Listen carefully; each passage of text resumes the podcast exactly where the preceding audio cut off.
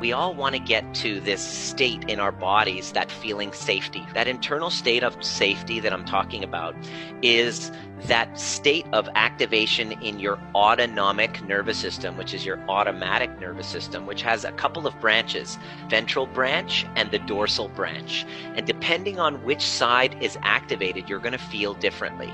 That feeling of safety that we're all seeking, it's called ventral vagal. When you're laughing, when you're smiling, if you can go back and look at your social media photos and you see that smile from the eyes coming, what you're describing is this thing called the ventral vagal system. This is the ideal experience of life where you're feeling that joy in the present, groundedness feeling, where you have curiosity and openness.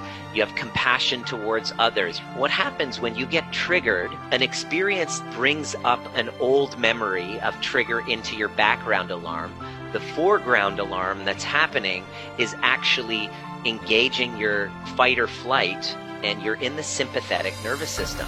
Anger, irritation, frustration, that's in the fight phase. If you're in the flight phase of it, you're then feeling panic, fear, anxiety, worry, and concern.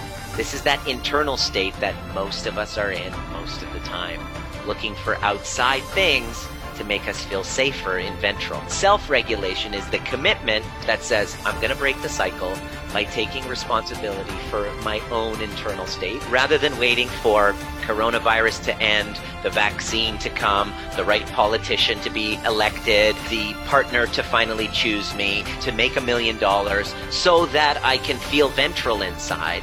Self regulation is the practice of taking responsibility for that inside.